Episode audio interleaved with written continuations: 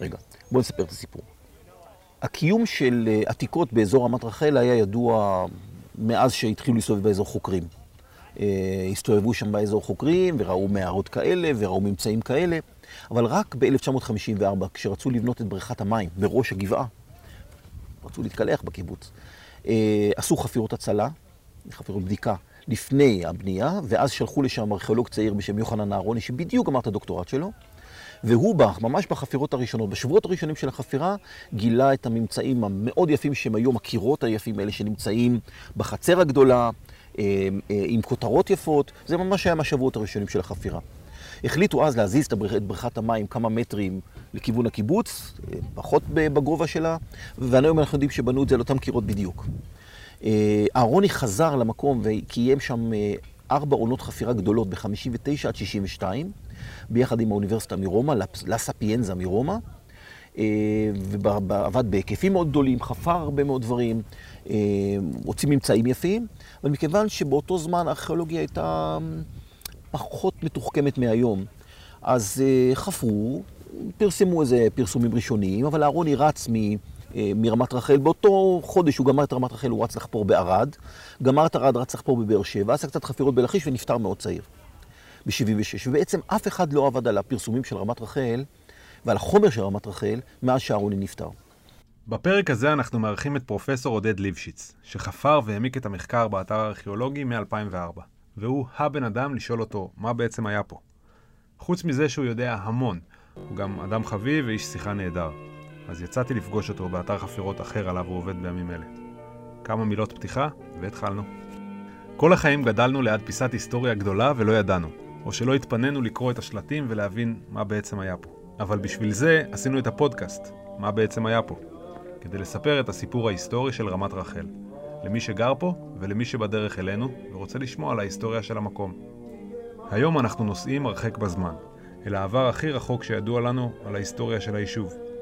נספר בקצרה מי גר פה, ונבין מהם המבנים בגן הארכיאולוגי ומאיזה תקופה כל אחד מהם, ומה הם מספרים לנו על העבר שלנו.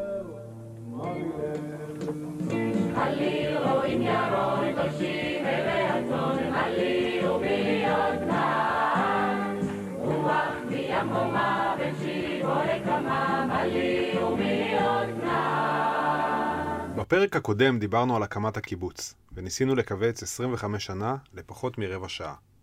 עכשיו אנחנו ננסה לכווץ לזמן דומה כמעט 3,000 שנה. אז נצטער מראש שלא נוכל להכניס את כל השמות והאנשים שקשורים לסיפור ארוך השנים הזה. אבל לפני הכל, כמה מילים על ארכיאולוגיה, ואיך קובעים מה קרה בעבר לפי אבנים וחרסים בעיקר. הרעיון בעצם זה לחפור מלמעלה עד למטה בצורה מסודרת, לאתר את השלבים השונים בתרבות החומרית. ארכיאולוגים בעיקר אוהבים חורבנות, כי חורבן מקפיא שלב. שמי עודד ליפשיץ, ואני פרופסור להיסטוריה של עם ישראל באוניברסיטת תל אביב. אני מהאנשים שנהנים לעבוד בארכיאולוגיה לא רק בגלל הארכיאולוגיה, אלא בגלל מה, השאלה מה הארכיאולוגיה יכולה לחבר אותנו וללמד אותנו על ההיסטוריה של ארץ ישראל. ולכן אני בעצם נהנה להשתמש בארכיאולוגיה ככלי כעוד מקור היסטורי, יחד עם המקרא ועם כתובות עתיקות ועם כל מה שאנחנו עוד יכולים לחבר, לדעת על ההיסטוריה של הארץ הזאת. ברגע שאנשים חיים בבית 200 או 300 שנה, הרי הם זורקים את הזבל, מה שנשבר זורקים בחוץ, ובעצם כשתבוא לחפור את הבית הזה, לא תמצא מתי הקימו אותו, תמצא מתי הוא חרב. ולכן הארכיאולוגיה בעיקר אוהבת חורבנות. זאת אחת הבעיות הגדולות ברמת רחל, כי רמת רחל כמעט לא חרבה. כלומר, היא התקיימה 600 שנה, שמה שבעיקר היינו יכולים לאתר זה את השינויים במבנה. היינו יכולים לאתר שהוסיפו חדרים, היינו יכולים לאתר שבנו את הגן, היינו יכולים לאתר את השלב שבו היטו את הגבעה ובעצם פילסו אותה ואישרו אותה מזרח-מערב. היינו יכולים לאתר את השינויים האלה, אבל בעצם זה לא שכבות ארכיאולוגיות, אנחנו קוראים לזה פייזז, אנחנו קוראים לזה פאזות בתוך המערכת. אבל רמת רחל 600 שנה חיה בלי שום חורבן, לשמחתם הגדולה של מי שחי שם ולעצבונם הגדול של הארכיאולוגים. 600 השנה שעליהם מדבר עודד הם מסוף המאה השמינית לפני הספירה ועד המאה הראשונה לספירה. ימי החשמונאים. אבל היום הארכיאולוגיה מכניסה יותר ויותר מדע לתוך העניין הזה. ולכן נכנסנו לבדיקות הפולן, והיינו יכולים לזהות את הפרחים שפרחו ברמת רחל. אספנו עצמות בעלי חיים, והיינו יכולים לזהות מה שאכלו שם, אחר כך וזרקו את העצמות.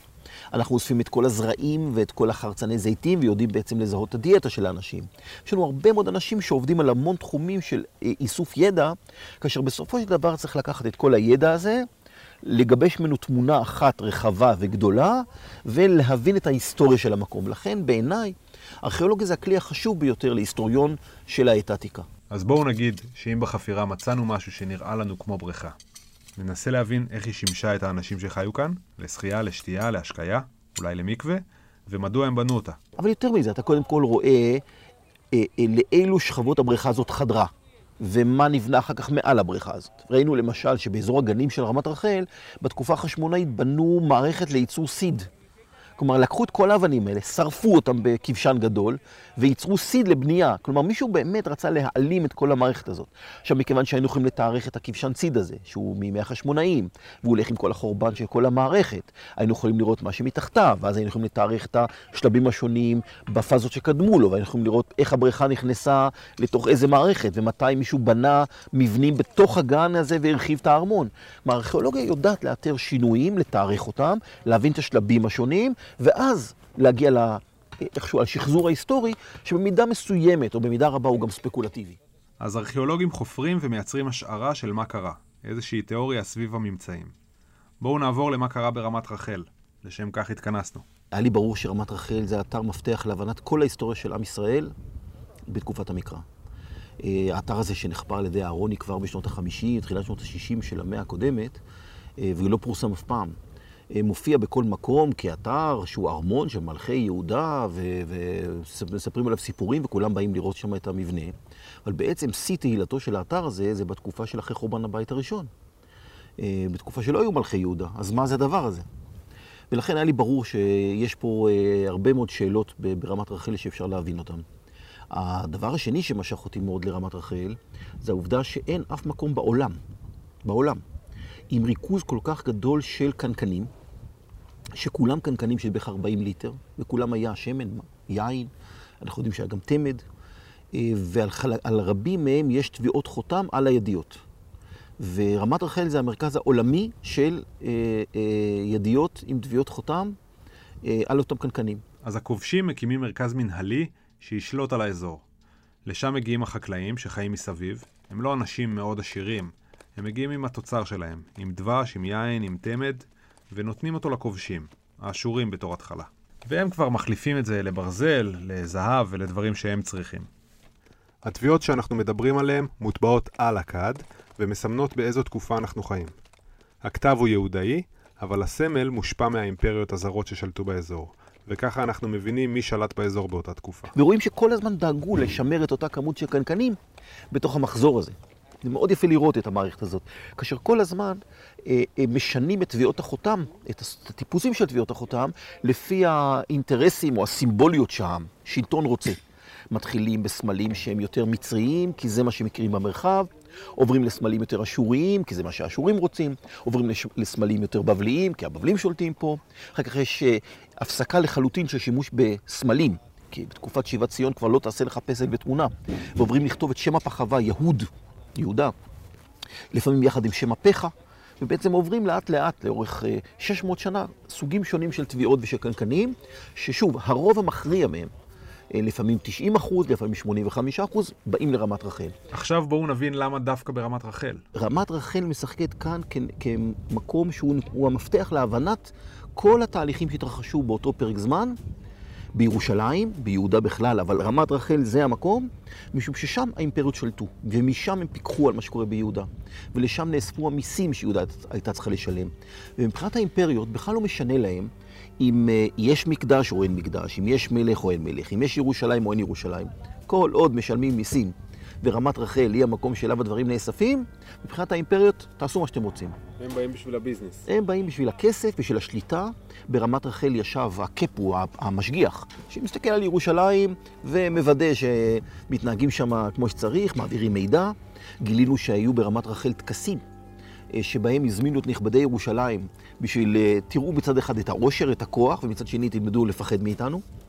ואני חושב שאפילו המיקום של רמת רחל הוא, הוא, הוא קריטי להבנה של כל המערכת הזאת, משום שבניגוד לבריטים, שהיו הרבה יותר טיפשים מהאשורים, ששמו את ארמון הנציב שלהם על הרכס של ארמון הנציב, וכל אחד שחי בירושלים, קם בבוקר, דבר ראשון הוא רואה את הנציב הבריטי עם הפיג'מה, יושב ושותה תה מעליו שם למעלה. Mm-hmm. האשורים שהחליטו לבנות, להקים את רמת רחל, את המצודה הזאת, על גבעה חשופה, רכס אחד מדרום לרכס של ארמון הנציב, ככה שאת המקום הזה רואים מכל מקום מסביבות ירושלים, אבל לא מעיר דוד.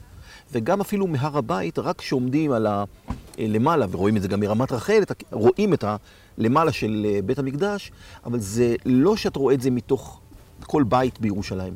אני חושב שזה היה חכם מאוד, כי זה אפשר את הדואליות הזאת, שמצד אחד חיים ביהודה וחיים בירושלים, ומפתחים, זה הזמנים שהם כותבים את התנ"ך, מפתחים את הפולחן, מעצבים את היהדות, באותו זמן, ארבעה קילומטר מדרום, יושבים האשורים ברמת רחל, או הנציגים שלהם, ושולטים משם בעצם על המערכת. אז יש את הדימוי הזה של עצמאות, את החופש המסוים לנהל דברים, לשלוט. אה, בבירה, אבל בעצם האימפריות שולטות שם, נמצאות שם כל הזמן. בשיחה שלנו עודד לא הסכים להכתיר אף ממצא כממצא הכי גדול, כי מבחינתו כל הממצאים מלמדים אותנו את התמונה ההיסטורית. אבל אני רוצה לדבר על הארמון, על המבצר שיש באתר ברמת רחל, והוא הדבר הכי גדול והכי מרשים, אבל את זה אני אומר. האשורים בונים את השלב הראשון של הארמון שנבנה שם בראש הגבעה, אבל השלב המדהים ביותר של הארמון הזה דווקא בא בשלב שבו שולטים שם הבבלים. משום שאז גם הם מקיפים את הארמון הזה בגן שאין כמוהו במרחב של אה, ארץ ישראל. אה, גם משנים את כל הגבעה, באים הבבלים ואומרים, אנחנו לא רוצים סתם איזה מבנה, אנחנו רוצים מבנה שהולך בדיוק מזרח-מערב. אבל מה לעשות שהשלוחה הולכת דרום-מזרח, צפון-מערב, ולכן מפלסים את כל הגבעה הזאת, כדי שיהיה אפשר לבנות שם מתחם מזרח-מערב. אין דבר כזה ביהודה או בארץ ישראל בכלל בשלב הזה. ומקיפים את הארמון שנבנה בגן, שאין, עוד פעם, אין דברים כאלה. מורידים את כל המפלס של הסלע הקשה ומייצרים איזה מין מגרש טניס ענק. אה, על הסלע, על הסלע קרטון הרך. מביאים אדמה שממקום אחר ומרפדים את כל המקום באדמה. ונוטעים גן שגן בעולם האשורי, בבלי, פרסי, יש לו משמעות ענקית במובן הדתי, פולחני. זה המקום שבו צריכים לשמוע את המים מפקים ולראות את הפרחים ולטעום את הפירות ולהריח את הפרחים. ומביאים למקום הזה עצים וצמחים מכל העולם. שבבדיקות שעשינו, שהצלחנו לזהות את הפולן של הפרחים, שאת האבקת פרחים שפרחו שם, זיהינו פרחים באמת פרחי גן מדהימים, כולל פעם ראשונה שהביאו ונטעו במקום הזה עצים שלא היו מקומיים. פעם ראשונה שהביאו עץ אגוז מלך, זה שם פרסי וזה עץ פרסי. הביאו אותו למקום כדי שיפרח בו. זה המקום הראשון שהביאו את האתרוג, שזה עץ שהביאו אותו מהגנגס. זו פעם ראשונה שמגיע אתרוג לפה, ולכן שדנים אחר כך, נגיד, מתי מתפתחים מנהגי סוכות. אי אפשר בלי רמת רחל, כי אחד מארבעת המינים, שזה האתרוג, לא יכול להיכנס לארבעת המינים של סוכות לפני שהיה אתרוג ברמת רחל, והאתרוג לא מגיע לפני שנטעו אותו ברמת רחל. ולכן עוד פעם, כל הגן הזה וכל המערכת הזאת היא, היא, משמעותית מאוד לכל כך הרבה אספקטים, להיסטוריה ולהתפתחות הדת ולכל הדברים שמסביב. בונים גנים מרהיבים עם בריכות מים שהם פלא, כי אין בהר מים. ונוטים עצים מארצות רחוקות שאין בשום מקום אחר. זה חלק מהבעת העוצמה של האימפריות ששולטות ביהודה, זה חלק מלהראות את הכוח שלהם של שלטון בטבע. הגנים הגדולים באשור ובבבל היו גם גנים שהיו מביאים אליהם חיות מכל העולם, והיו מקיימים שם אקטים של ציד. הם רצו להראות שהם יודעים לביית, הם יודעים לשלוט בטבע, אלוהים בעצם שולט, ולכן הביאו צמחים מכל העולם. זה מדהים לראות, ברמת רחל היו ארזים. והיו צמחי מים כמו כל האלה שאתה רואה אותם בנחלים, שזה, עוד פעם, ברמת רחל, זה גבוה שם, מישהו השקע אותם. והעובדה שהם פרחו, כלומר, אנחנו מוצאים את הפולן של הפרחים, זה אומר שמישהו טיפל בהם מאוד יפה, היו גננים שידעו. שהביאו ו... לשמיים. כן, ועל יד זה אנחנו יודעים שהיו uh, שושני מים בבריכות, והיו הדסים בשביל לעצב את הגנים, והיו כמובן רימונים וזיתים ו- וענבים וכל הדברים הרגילים, אבל כשאתה מוצא שם את הכמות אה, אה, גדולה של עצי אתרוג, ואתה מוצא שם את האגוז מלך שפרח שם ברמת רחל. אתה מבין את המשמעות, את החשיבות, את ה... עד כמה המקום הזה היה, היה יוצא דופן על רקע כל הקיום של היהודאים ב... בירושלים הקטנה, ביישובים הכפריים הקטנים שמסביב. זה באמת היה המקום היחידי שהיית יכול להציץ ולראות את, לראות את אירופה בשלב הזה, לראות כן. את חו"ל. והדבר וה, שאנחנו הראינו אותו מאוד ברור בחפירות, זה שהמקום הזה ברמת רחל לא חרב. שירושלים חריבה בחורבן הבבלי ב-586 לפני הספירה. רמת רחל ממשיכה להתקיים, והיא ממשיכה להתקיים מתוך התקופה הפרסית, כלומר ימי שיבת ציון, ובימי שיבת ציון אפילו מרחיבים את הארמון ומשנים אותו ומוסיפים לו ומעדכנים אותו, ובעצם יש לנו המשך של אה, קיום המרכז הזה עד לעומק התקופה ההלניסטית.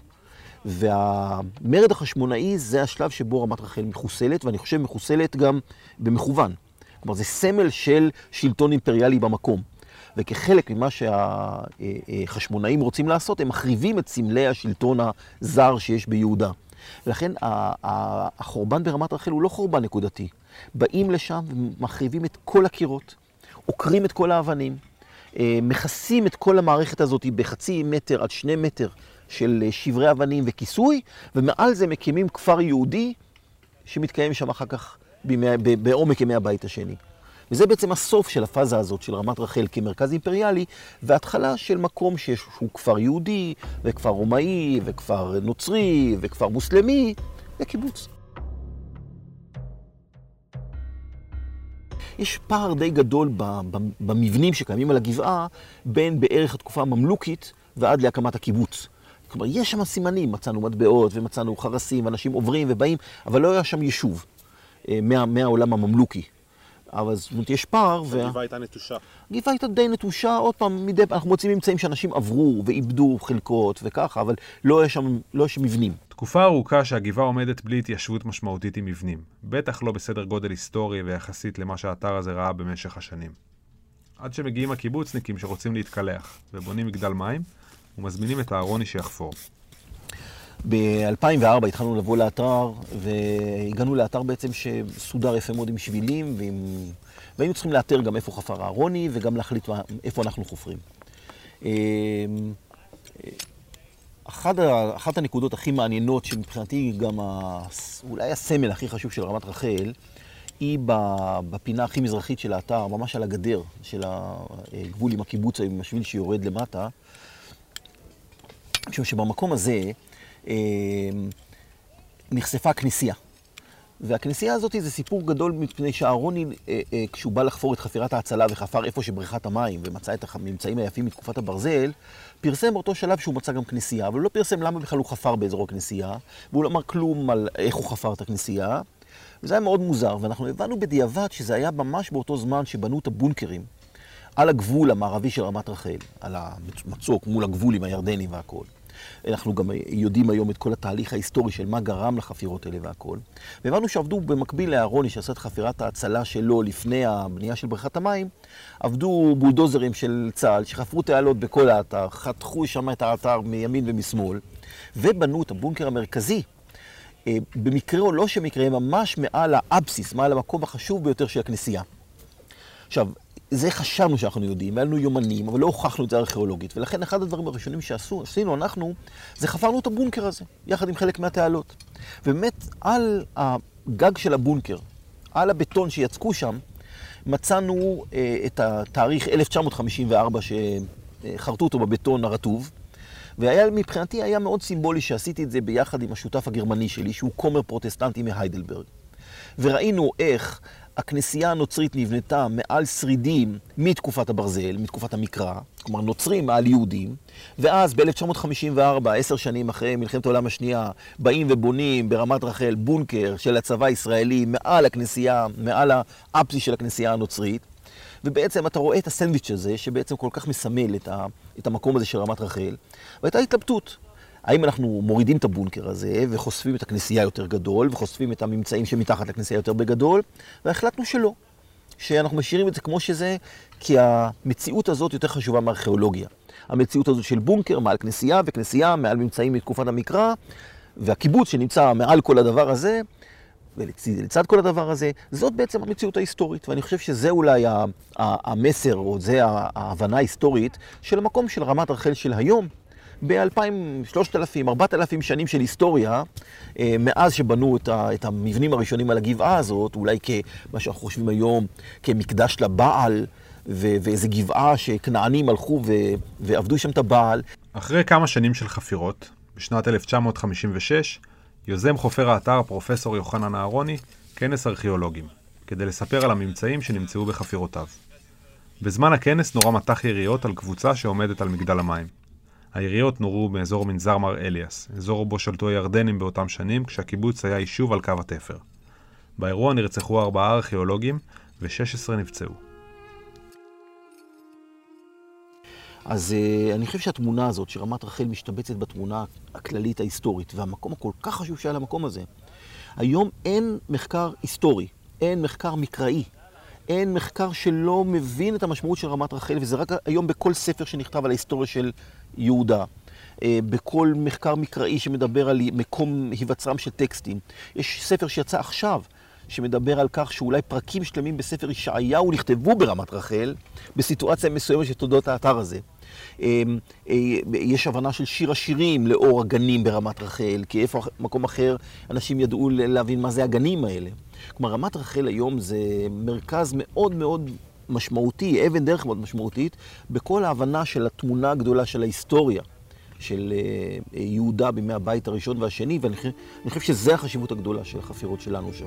זה ממש על קצה המזלג הסיפור של הגן הארכיאולוגי. האתר חווה התעוררות והתפתח מאוד החל משנות ה-90, וזה לגמרי נושא להקדיש לו פרק שלם. נגיע אליו, אנחנו מבטיחים. אני רוצה להודות לפרופסור עודד ליבשיץ על השיחה והרעיון הזה.